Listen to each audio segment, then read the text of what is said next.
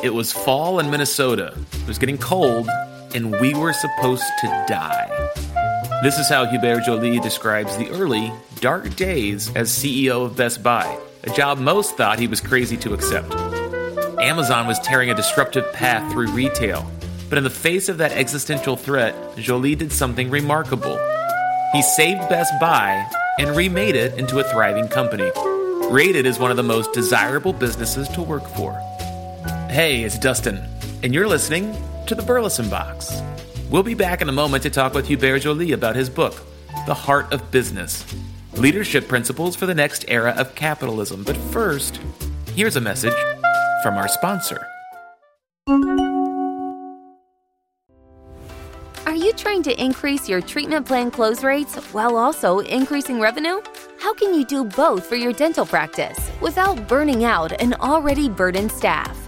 The answer? Remote dental monitoring. You need a trusted HIPAA compliant app that helps you and your staff work smarter, not harder. This needs to be an easy to use, easy onboard app that your patients will find fun to use and will increase their engagement and success with aligners. You need the In Hand Dental app. The In Hand Dental app allows you to engage with your patients in real time, send individual and batched messages, and solve problems to increase compliance without using up chair time.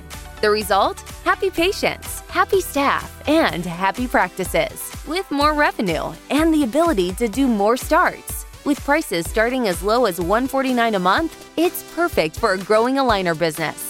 Check us out and learn more at inhanddental.com. Plus, mention Burleson for a 20% off discount on your subscription when you contact us. That's inhanddental.com.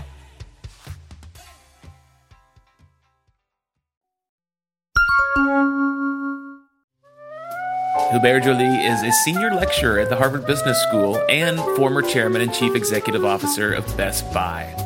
He's also a member of the board of directors of Johnson & Johnson and Ralph Lauren Corporation, a member of the International Advisory Board of HEC Paris, and a trustee of the Minneapolis Institute of Art.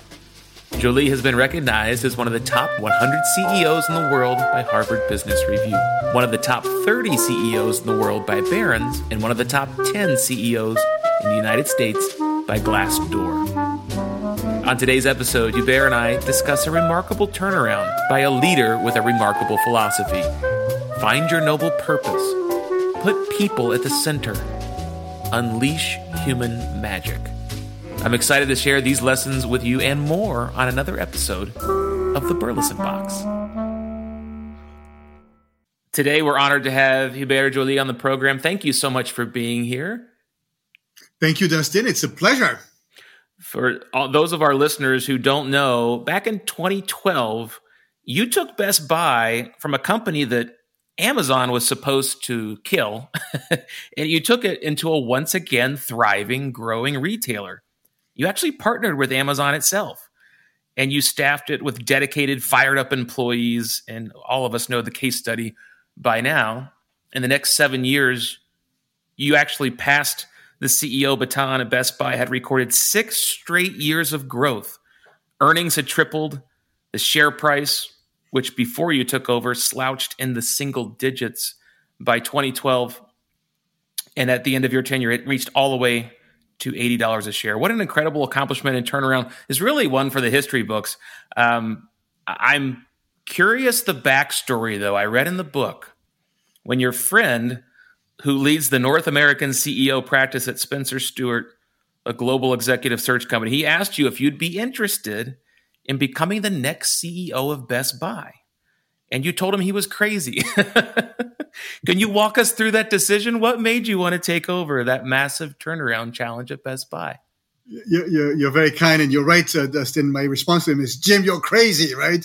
I have no retail experience in the place, which used to be a great company. I had followed their growth, but uh, was was a mess. It was uh, there was strategic challenges, right, with Amazon and the internet, you know, going to kill Best Buy. A number of uh, tech companies developing their own stores, like uh, Apple, but also uh, Microsoft and Sony.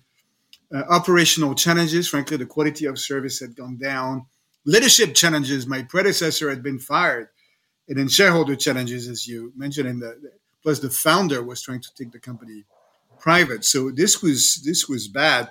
But Jim is a good friend. He said, "No, Hubert, you you should at least take a look because I think this one is for you. You have this wonderful turnaround experience. They're not looking for a retailer, so do me a favor, uh, take a look." And and so I did. and uh, what I saw, because I was neither crazy nor suicidal at the time, uh, what I saw is that is two things. One, the, the world actually needed Best Buy you know, we as customers, we, we love technology and we can buy stuff online, but if it's if it's too new, too complex, it's helpful to see the stuff and be able to ask questions to real human beings. And then the vendors actually needed Best Buy because not everybody can develop their stores like Apple has done, and they need a place. They spend billions of dollars on R and D, and they need a place to showcase the fruit of that investment. And if uh, you just see a vignette on Amazon or online or you know a box at Walmart, you cannot see what's exciting about the new product. Think about uh, speakers or headphones. You cannot test the sound quality online or at Walmart or a TV where picture quality is important. The only place in the world where you can see a TV, you know, picture quality is in, in stores. So the, the, the customers and the vendors needed Best Buy and the problems were not, you know, caused by any, you know, outside force. The previous team was complaining about headwinds right? And I said, there's no headwind, right? Look at Amazon and Apple, they're thriving. So if the win is not the problem, we must be the problem. And I saw that all of the problems were actually self-inflicted, and that was great news because if it's self-inflicted, then you know you can decide to fix this. And so I developed the sense, Dustin, that uh, this could be turnaround and this could be fun to do it. Plus, it you know large organization, more than hundred thousand employees, and important in communities. So it was worth it, right, to save this big iconic company headquartered in, in Minneapolis. I, lived in Minneapolis at the time, and so I thought, uh, let's do it. I love it. You, you know, and it was a contrarian viewpoint because everyone was pointing towards online, and you even partnered with Jeff Bezos. He he agreed, I believe, reading in the book, that people do want to see televisions and appliances and headphones. They want to see them in person but everyone everyone around you was saying no no no it has to all be online. Can you talk about what was that like with the uh, whatever leadership team that did exist at the board? You know how hard was it to, to turn that ship? Uh, oh my god it was so hard right which is why we got paid all of this it was uh, you know it will remain as one of the greatest experiences personal and professional experience of my life as well as i think the, the life of the, the people of, of Best Buy. Which was good, Dustin, is that, uh, you know, Best Buy had great genes, great bones. This is a company that was founded in uh, Minneapolis, in St. Paul, Minnesota in 1966. And I had known Best Buy when I was, at some point, I was the CEO of, a, of a uh, video game company. Uh, and so I used to call on Best Buy to sell such games. Uh, some of some of you may be familiar with World of Warcraft. Well, I greenlit World of Warcraft in 2000, or launching Diablo 2 or Half Life. And so Best Buy had been this great uh, uh, company. So the, the customer focus, the focus on. But what happened is that from 2009, it's interesting how leadership does matter, right? I think everybody in your audience, in your members know this, right? There was a, you know, sometimes people make mistakes. A CEO was appointed, didn't work out, focused on the wrong things. And, and so it, they lost their focus. And so you know, the, the, the secret of the turnaround was at first to fix what was broken. And there was a lot that was broken. So we make sure that uh, the prices were competitive, that the online shopping experience was, you know, solid. Uh, you know, one of the blue shirts, which is a, a salespeople, you know, told me uh, I spent my first week on the job working in stores, listening to the employees. One of them told me, Hubert, do you know that the search engine on the site is not working? I, I told him, "What do you mean it's not working?" Well, he said, "No, type Cinderella, you'll get Nikon cameras. I know it rhymes, but it's not quite the same." And so we uh, we uh, only made sure the prices were competitive. We empowered the blue shirts to match Amazon prices. We invested in the online shopping experience. We invested in the supply chain to make sure we shipped as fast as Amazon, and then we invested in the uh, shopping experience in the stores, investing in giving the tools to the associates so that they could win. we partnered with the world's foremost tech companies. And uh, back to the point about showcasing, we enabled all of these tech companies to have a store within our stores. And you see that when you visit a Best Buy store now, there's an Apple store, a Microsoft store, Sony, Samsung, LG, Google, Amazon, you know, Facebook. They all they all do products. We uh, Canon, Nikon, and so forth, which was good for the customers, good for these companies, and good for us. And then we took about $2 billion of cost out because we, we need to improve our cost competitiveness. So, so that's the what. But the most important thing, and I think everybody in your members will know this, right, was actually the how and the focus on people, right? The fact that we, in a turnaround, sometimes people tell you, you, you know, and that's what people were telling me cut, cut, cut, right? People are the problem. You need to get rid of people as if it was going to solve the problem. No, we flipped it and we said we need to listen to the frontliners, give them the tools they need. So it was people first from that standpoint. Give them confidence, give them the tools. People first also, we changed, I changed a big part of the team at the top. In a large organization, fish rot from the head. So Mao Zedong said that. so you have to clean it up. So that's what we did. Uh, also, from a people standpoint, you know, in a turnaround, my view is you first focus on growing the revenue, which you do with through people. And then as you're going to cut costs, you don't start with headcount. In fact, you finish with headcount. We first went after what I call non-salary expenses. So in the cost structure, so if you look at your P&L, this at Best Buy, most of the cost structure is not people. It's so to give you an example, at Best Buy, do we sell a lot of TVs? Yes, we do. They're big, they're thin. So they break. We break for about $200 million per year at the time wow. of TVs, right? so if you can reduce the, what we call the TV junk out by 50%, you, you save $100 million. And it's good for the customers and good for, for, for us. And the way you do it is you, you work with the vendors on packaging and, uh, you know, the supply chain. You make sure nothing gets, you tell the, the customers how to transport them, you deliver it for them uh, and so forth. And you only cut headcount as a last resort. So you treat people as the source, not as a problem. You don't treat them as a resource. They're, it's not a, you know, it's not an input. It's the essence of the business. The key philosophy behind the resurgence of Best Buy is to see a company as an organization made of individuals working together in pursuit of a goal. And the goal, by the way, I'm going to maybe surprise some, it's not to make money, right? You have to make money, of course, because otherwise, you know, you cannot run the business. But you treat profit as an outcome as opposed to the goal. And you focus first on people, then customers. If you do well with your team and your customers, then you do well with the uh, uh, with, with, the with the shareholders. So that's what we did at the beginning. You know, this this was there was multiple phases, but the, the beginning was key, and this this was the philosophy. It was tremendously successful, but again, I think the opposite of most turnaround playbooks. They usually start by cutting human capital, don't they? Cut, cut, cut. That's the and we should, you need to do the opposites. Yeah. It starts with people. Listen, mobilize. As leaders, so here's another thought. Uh, in physics, so you guys are doctors, medical professionals, so you're you're sci- very scientific, right? So, so in physics, energy is a finite quantity, right? You cannot create energy. Well, in a human organization, you actually can. And so a big part of the turnaround was to create energy.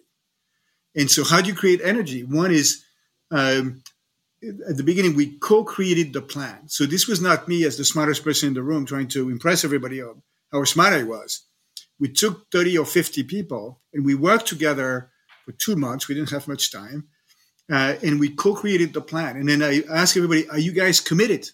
If you're not committed, I'm not going to go to Wall Street with the plan. You know, we'll just end it.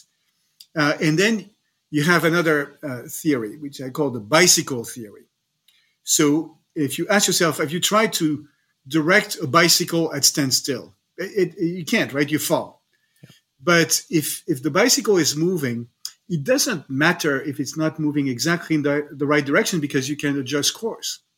So once we had laid out the big principles of the plan, it was all about moving forward. So the, I put tension in the system, asking that in everything we were doing, this month would be better than the last month, or this month would be better than the same month last year. And you, you measure your progress, you celebrate victories. If there's failures, you talk about it openly. Maybe we'll talk later the importance of the principle of vulnerability. Say it's okay to say, My name is Hubert, and I don't know how to solve this problem, or my name is Hubert, and I need help. As a leader, this is much more powerful than to try to have all of the answers. So that's how. These are some of the ways you create uh, you create energy. And in the book, you share a great story that in 2019, other leaders were mystified by this turnaround. They asked if you had changed the entire sales force, and that was a question. When I saw, I, remember reading in the news, go, "Wow, Best Buy has really totally turned this around." I wonder if they got a whole new sales force. I wonder how that works. So they actually wanted to know if your employees had some sort of special customer service gene. Uh, what did you tell those leaders at the G100? No, I said we did change people at the top, as I mentioned, but the rest of the organization is, of course, some turnover, which, by the way, we reduced significantly. But but no, we did not try to find people with a special gene. The whole thing, and, it, and it's if you step back, this is actually quite magical. And I learned so much during these years. And I'm sure that, you know, if we were going to flip it and I was listening to your audience, I would learn from them as well. So I'm not the only one who's got a, uh, uh, a point of view here. But I'm going to tell you a story. Um, maybe a couple of years ago, a mother and her young child come to one of our stores. And the young child, for the holidays, had had a, uh, as a gift, he had had a uh, dinosaur toy. And unfortunately, the dinosaur toy was broken. So the, the, the dinosaur was was uh, ill, you know, in many ways, right? so you go to a, a, normal store, they would maybe send you, direct you to the toy aisle, and and you know, with luck, maybe there's a uh, another dinosaur toy that's still available for sale, and then they, they, would sell you a replacement, or maybe if it's you know defective, they they would uh, uh just replace it. But there's two associates in the store what they did is they uh, went behind a counter. You guys will relate to this because of your profession. And for those of you who've seen the, the Amazon series uh, Good Doctor, they actually performed a surgical procedure on the sick dinosaur behind the counter, explaining to the child who was on the other side what they were doing. Then, of course, at the last minute, they substituted a, a, brand new dinosaur, but it was actually a cured dinosaur and gave the dinosaur back to the child. Imagine the joy of her mother and the joy of the child. Exactly. Now, Dustin, do you believe for a second that there was a standard operating procedure, an SOP, as we say in retail, describing how to deal with the situation? No. Was there a memo from me on how you would handle? No, of course not. and so that's what I call human magic, where on their own volition, their own instincts, you have at scale 100,000 people do something that defies any logic and any expectation. And that, that you know, when I learned about that story, I was blown away, and it made gave me the sense that we were succeeding. And I think today, when you walk into a Best Buy, Best Buy store, there's an energy. People have a spring in their step. So the question then is, how do you create this environment in which human magic happens? Would you like to ask me that question, Dustin? Yes. How did you create that? so thank you. Very convenient. I, I, think it starts. It actually starts with a philosophy about why do we work. So we go back to you know uh, metaphysics or religion. Is work a curse because some dude you know sinned in paradise? Uh, is it a uh, a chore? Is it something we do so that we can do something else? Or is work part of our fulfillment as human beings, part of our quest for meaning, part of the idea of we're here on this planet, whether you believe it because from a religious standpoint or just as a human being, to do good to other people. You know, to, to, for work to be part of our the meaning of our life. Sometimes people talk about work life balance as if life was outside of work. I don't know about you guys, but I work a lot. not 100% of the time, but it's a big part of my life. So if if my work is not part of my quest for meaning of, of how I want to be remembered, you know, it's it's a sad situation. So you start with this. And then it's a philosophy that business actually is aligned with this. And at the heart of business, as per the title of the book, you have the idea that business is here to pursue a noble purpose, not make a profit. Profit is an outcome. That people are the center and are really the, the, the source and the engine of the business. And it's by building genuine, authentic, loving uh, human connections with customers, with vendors, with the community, and with the shareholders that you create magic. And that then you create this environment where everybody can feel they belong and they can blossom, and profit is just an outcome. So that's the that's the essence uh, of the of the philosophy. I think it's completely obviously the opposite of the theory of Milton Friedman, you know, from 1970, where you know, who said that the only responsibility of a business is to uh, uh, to, to, create shareholder value. I think is deeply wrong. I think that given all of the problems in the world, you know, the, the focus on profit is is a source of a lot of the problems, even though it's a necessity. But you have to not be confused between a necessity uh, and, and, a goal, and what is the, the purpose. So that's the overall philosophy. So then, if you embrace that philosophy, there is implications on how you do it. But that's that's the core, Dustin. I want to I want to dig into that because there's I place you in a, a, elite group of leaders who see the world accurately. So many CEOs and business and political leaders see this through Milton Friedman's eyes, which is just more profit, more profit, more shareholder value. It was a cartoon I saw probably in the New Yorker. It said, um, "Yes, we destroyed the world, but we really created some great shareholder value there for a few years." uh, yeah. yeah. I want to I want to talk about your personal journey because you share some of that in the book. When you reached your first mountaintop back, you said back in 2004, you found it desolate, and you, and you cite some really great resources, um, like the spiritual exercises of Ignatius de Loyola, uh, Bill George's book, Discover Your True North, and I. We're listening to this now, but you're on video, and I can I can spy a great book behind you called called Aligned by a great executive coach. Can you kind of share how you came to that? Because I don't think a lot of leaders are at your level? Well, I, I think maybe more than um, you know you would guess. If I look at uh, many of my peers leading companies, I'm actually in awe of how they they lead. But let me answer your question about how about my own journey because I think how we lead is how we lead is so personal and and in many ways before we can lead others, we have to shape who we want to be as a leader. How do we want to be remembered? uh, and what kind of a leader we want to be. I think that's a very personal question. It's the same question as what's the meaning of our life. So, yes, in in the early 2000 i'd been quite successful. You know, I'd been a partner with McKinsey and Company. I'd been the the president of uh, EDS, Electronic Data System in France. I'd be the CEO of a video games company. Um, and so, in many ways, I, I'd climbed that first mountain, and, and it felt empty. And so, um, I spent time. I decided, oh, so it's not good, right? I have to to hit the pause button here. And in this pandemic, right, if you cannot go outside, you have to go inside.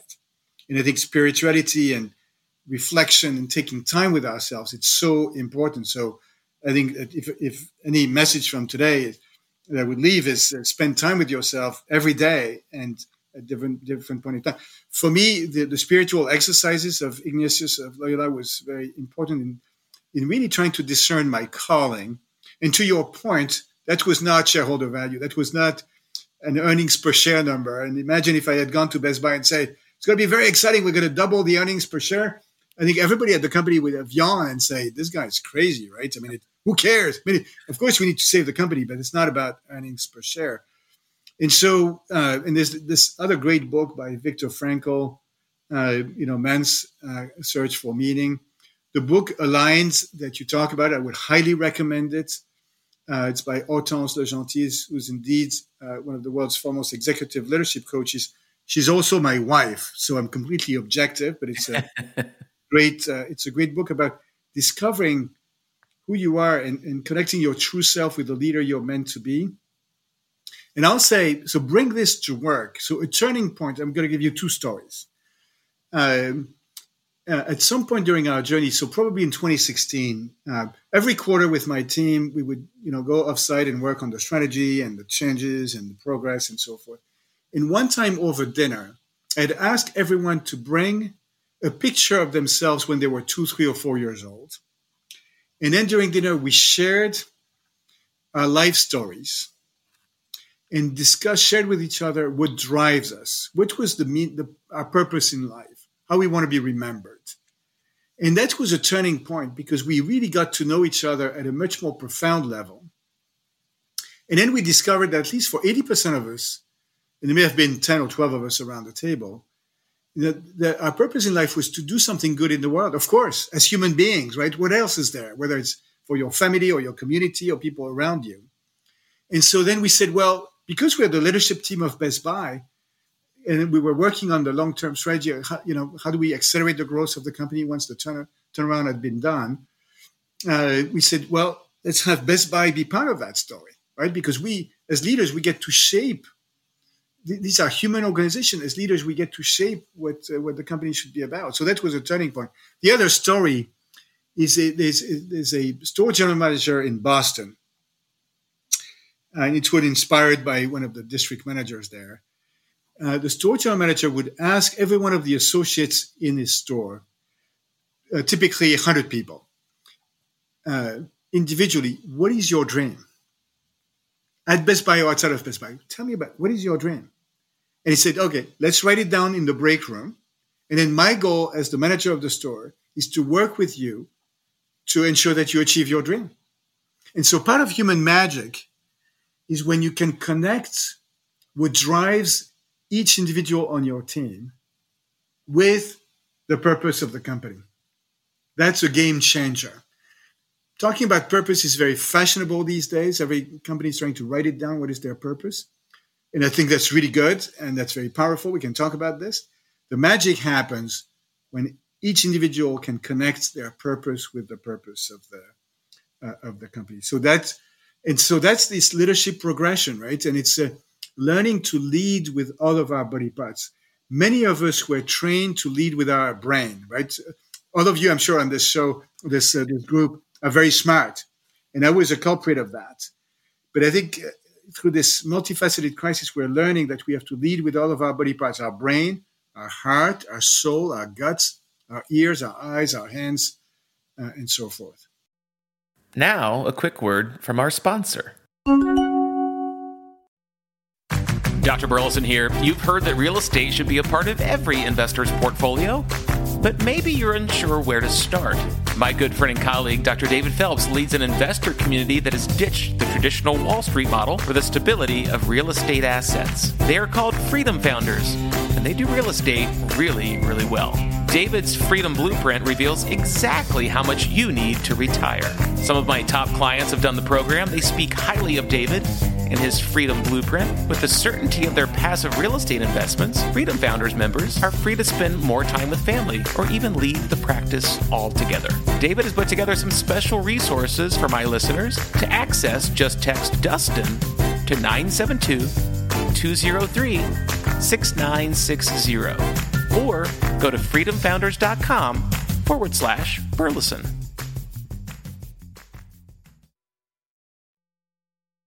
And now, back to the program. You, I think, you know, in the book you list some some really compelling evidence on, I think, why a lot of firms are getting this wrong. And you talk about, I think, almost eight out of ten workers are merely showing up for work; they're not fully engaged. And I, I want to pivot that into how you you use this as a framework. You and the leadership, the rest of the leadership team at Best Buy didn't just um, give it lip service. You actually built this into a framework on how you would pursue new projects and how you would deliver results, and it's really inspiring. Can you talk a little bit about about that framework? Yeah, because the the uh, you know the the the results that Best Buy has achieved over the last eight years they, they they're not logical. you know? Remember, we were supposed to die, yeah. and yet today, you know, the place is considered as a model of retailing, and and we're not perfect. You know, we the, the place is so big that every day you know, mistakes happen, right? But it's still it's a transformed uh, place. And the, the, the key building blocks around that where once we were done with the turnaround was the articulation of our purpose as an organization number one and we said we're actually not a retailer we're certainly not a big box retailer and we said uh, as a company our purpose is to enrich lives through technology by addressing uh, key human needs like uh, entertainment communication health you guys are in the health sector um, productivity, working from home or learning from home. That's that's why we exist, um, and and that was transformative because it did a number of things. One, it's of course inspiring for people working at the company. Also, vastly expands the addressable market.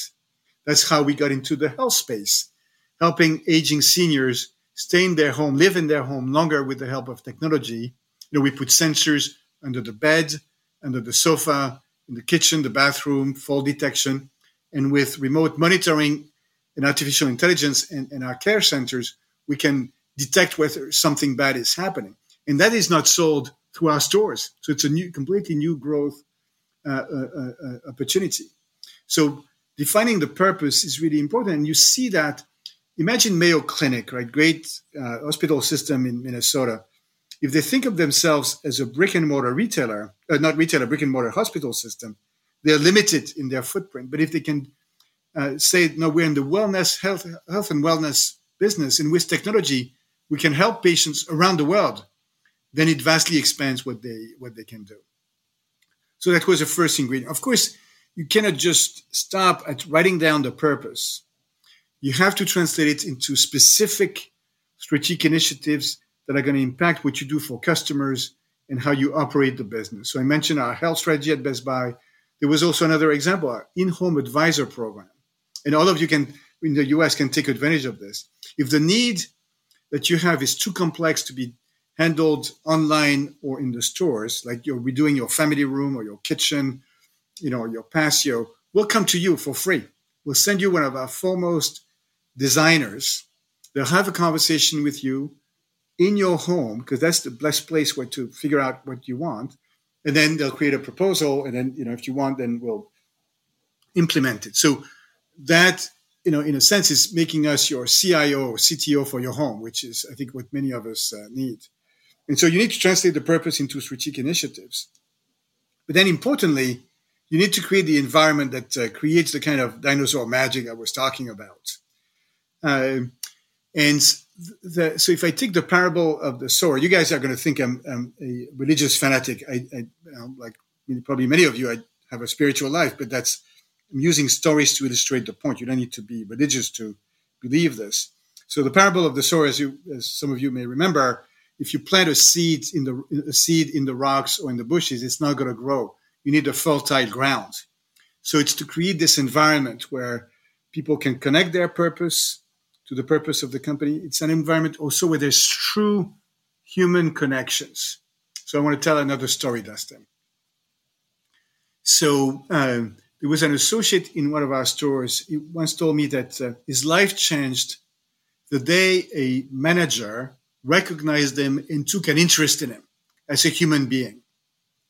And that led him to, to grow significantly. And so my compatriot, originally from France, Rene Descartes, the philosopher of the Cartesian philosophy, right, said once, I think, therefore I am. I think he's wrong. It's I am seen, therefore I am. Right. This young associate felt he was seen, he existed, he could be himself, and he could grow. And that takes for you, for everybody listening who is a leader, that means all of you, that means creating the environment where these human connections can happen. So another story. Kamy, uh, head of HR, once disclosed that for years she had suffered from depression. Who says this? As the leader of a you know Fortune 50 or Fortune 100 company, aren't you supposed to be you know all powerful and superhero? No, she said I suffered from depression. Like probably 20 percent in any organization of people um, suffer from some kind of mental illness that triggered a response from the organization say, oh, me too. And oh, what can I do for you? So that created this human bond. And so this is the kind of ingredients, and there's more stories like this, more ingredients like this in the book that talk about what we as leaders can do to create this magical uh, environment.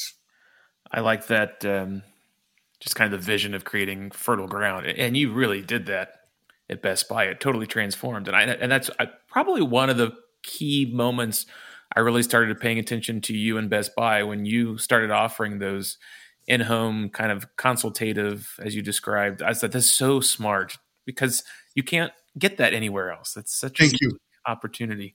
Uh, very, very wise. Um, I love. I want to highlight some things because I know the listeners are always taking notes, and and as they have the book, they're going through their study guide. But simply asking your employees, "What is your dream?" How few firms do that. You know, it's such a. But that's that's really the essence of the book, right? This is about building a business around purpose and humanity, and you've done that so very, very well. I'm curious. I know. I mean, you're clearly an astute business leader. Uh, you teach at Harvard Business School. You know, what are some things you see other firms doing that you know where they're making mistakes in those areas, or maybe what are some pitfalls the listeners can avoid when they say, "Okay, we're gonna we're gonna make sure we're not hyper focused on profit at any cost." What, what mistakes happen? Is, is, that your question? Yeah, some mistakes you see happening, and maybe maybe perhaps how we can avoid. And, and really, most of the interview has been about that. But I think it's it's yeah. so important to highlight. Yeah. So I'll, I'll, the way I respond to this question, Dustin, is by describing what was hard, right? Because when you say these things, everybody is going to say, probably most people say, that makes sense. Yep. That's what I want to do. I mean, that's certainly a journey I've been on for many years. But the fact that it's easy to say and understand doesn't mean it's not hard to do. Exactly. So, what were some of the challenges? One was uh, capacity. Uh, and I made a mistake because uh, I was telling the team, look, that's where we're going. That's what we want to do. That's what that's the vision of what good looks like. Let's just do it. And that was ridiculous because Best Buy, you know, is a large organization, and of course, every one of your organization, you know, given your size, it, it's a big deal to manage it. You have customers every day.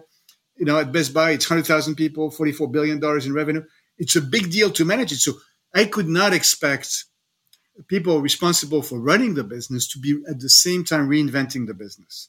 So that was the first mistake. The way we fixed that was by creating on the side what I called a strategic growth office. It was led by one of our foremost executives, Corie Barry, who then became the CEO of the company. That's how good she was. And they had the opportunity to focus on designing and testing and then scaling the new initiatives. And so that was the um, the first mistake in how we tackled it. The second thing is was a shortfall of understanding. So we had this purpose, enrich life through technology by addressing key human. I mean, that's a mouthful. And so, you know, the blue shirts, the hundred thousand people were looking at this and say, "What does it mean for me? What am I supposed to do with that?" And so, the game changer was when we we picked forty or sixty of our most highly respected middle managers, so not officers, but maybe directors, senior directors, junior officers, maybe. Uh, and we asked them make it palatable, make it concrete, and they make it. They made it so simple. They said what we're trying to do with, for our customers is to be an inspiring friend, and uh, that translated into training in the store. So one day we shut down all of the stores for a few hours, and there was a training uh, and the training was around two things. That's an exercise you could do within your organization. And we, uh, so no big presentation, no PowerPoint, two questions. In small groups, share with each other your life story. Uh, and I was paired with a young woman. She had been in an abusive relationship. She had been homeless. Best Buy for her was our family. I mean, all of a sudden, I saw her as a human being, not as an employee. Yeah, it was a game changer. And second, think in your life about an inspiring friend. Hopefully, everybody is an inspiring friend in their life. Hopefully, for me, it's my older brother Philip. He's, he's just amazing. I'd like you to meet him.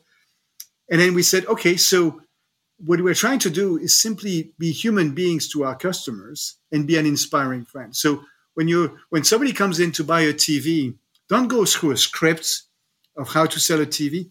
Get to know them as a human being what are they going to use the TV for? You know, do they have a family? Do they have kids? Is it to, to play video games? Uh, and then sell to them as if they were your best friend or your grandmother, uh, you know, your sister's best friend. Be human and connect at a very human level. So that made it really uh, uh, uh real for. Uh, so these were some of the challenges along the way. The third one is, you know, it's one thing to talk about these things, but making the investments so that we had the, the, the tools. So it's one thing to say we want to have in-home advisors, but you know, what's going to be their job? How do we train them? What tools do we give them? So do the work on giving people the, the, the tools. So some of these, so this is hard. And in the book, hopefully, the reason why I wrote this book is simply because it's hard and I've learned so much along the way. So I wanted to, this is a book for anybody who aspires to lead from a place of purpose and humanity, who's ready to abandon the old paradigms and you know is looking for a good handbook on on with some tricks and tools on how to do this. It's brilliant and it's exactly why we love the book. It's not just something to sit on a shelf but something to be used as a workbook. I know we're getting close to the end of our time together. I love there's a story. Before you even decided to take the job at best buy you went and secret shop to some of their locations i want to kind of end with some advice because i think the listeners I'm sure by now are excited about some of these really brilliant practical things they can go do. And as the leader and as the CEO, you share in that example of doing some secret shopping that there's things we want to just jump in and fix all on our own. What you say, Carol Dweck calls the CEO disease.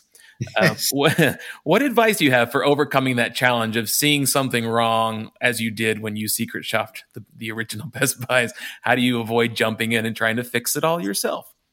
That's right. Well, it's it's very much tied, uh, Dustin, to the to what how we define leadership. The old model of leadership is the leader as the superhero who is there to save the day, usually too often driven by power, fame, glory, or money.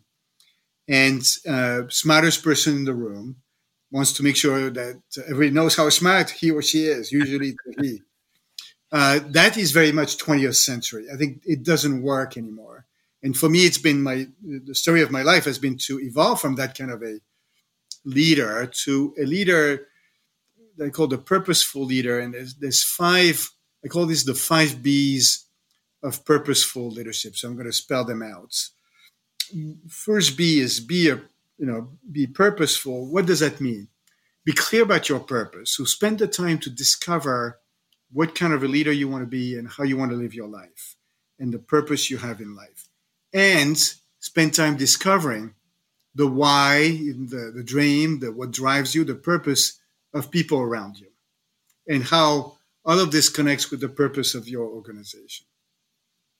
The second B, which I've already just mentioned, is you know be, be clear about what your role is. Your role is not to be the smartest person in the room.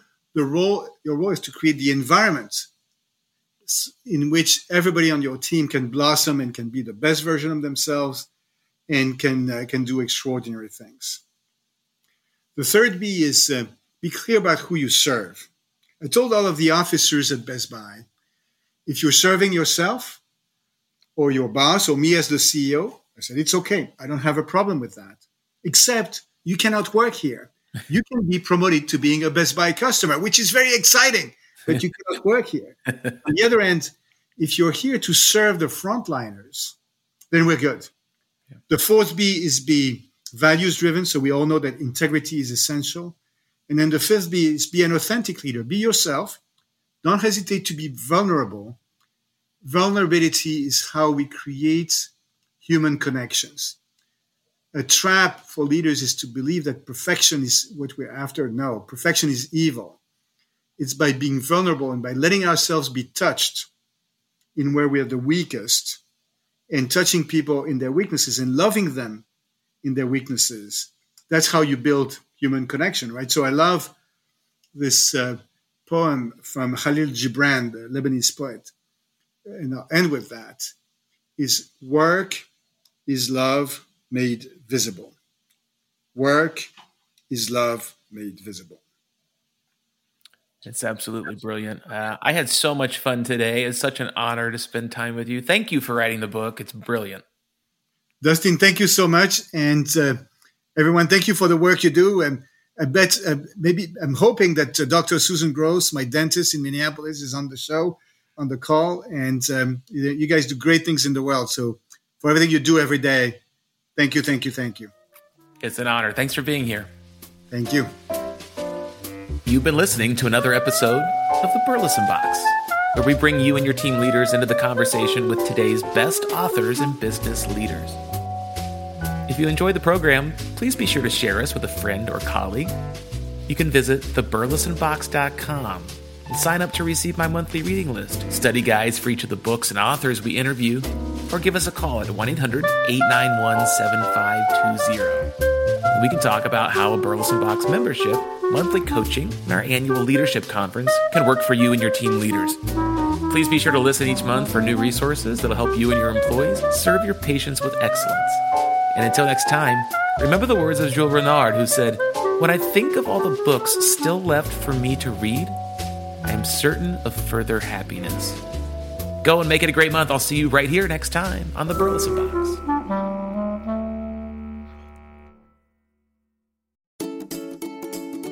When's the last time you evaluated your credit card processing statement? Our partners at Stacks are offering a free savings analysis for our listeners, where they will actually take your merchant statement with your current processor and show you where you're overpaying.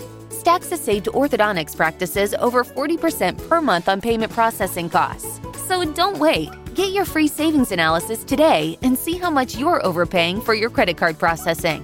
Go to stackspayments.com forward slash burleson dash seminars to schedule your savings analysis today. Plus, as a special offer for our podcast listeners, if you sign up today, you can get your first two months of payments processing costs waived from Stacks. Once again, that's stackspayments.com forward slash burleson dash seminars. Stop overpaying. Start saving.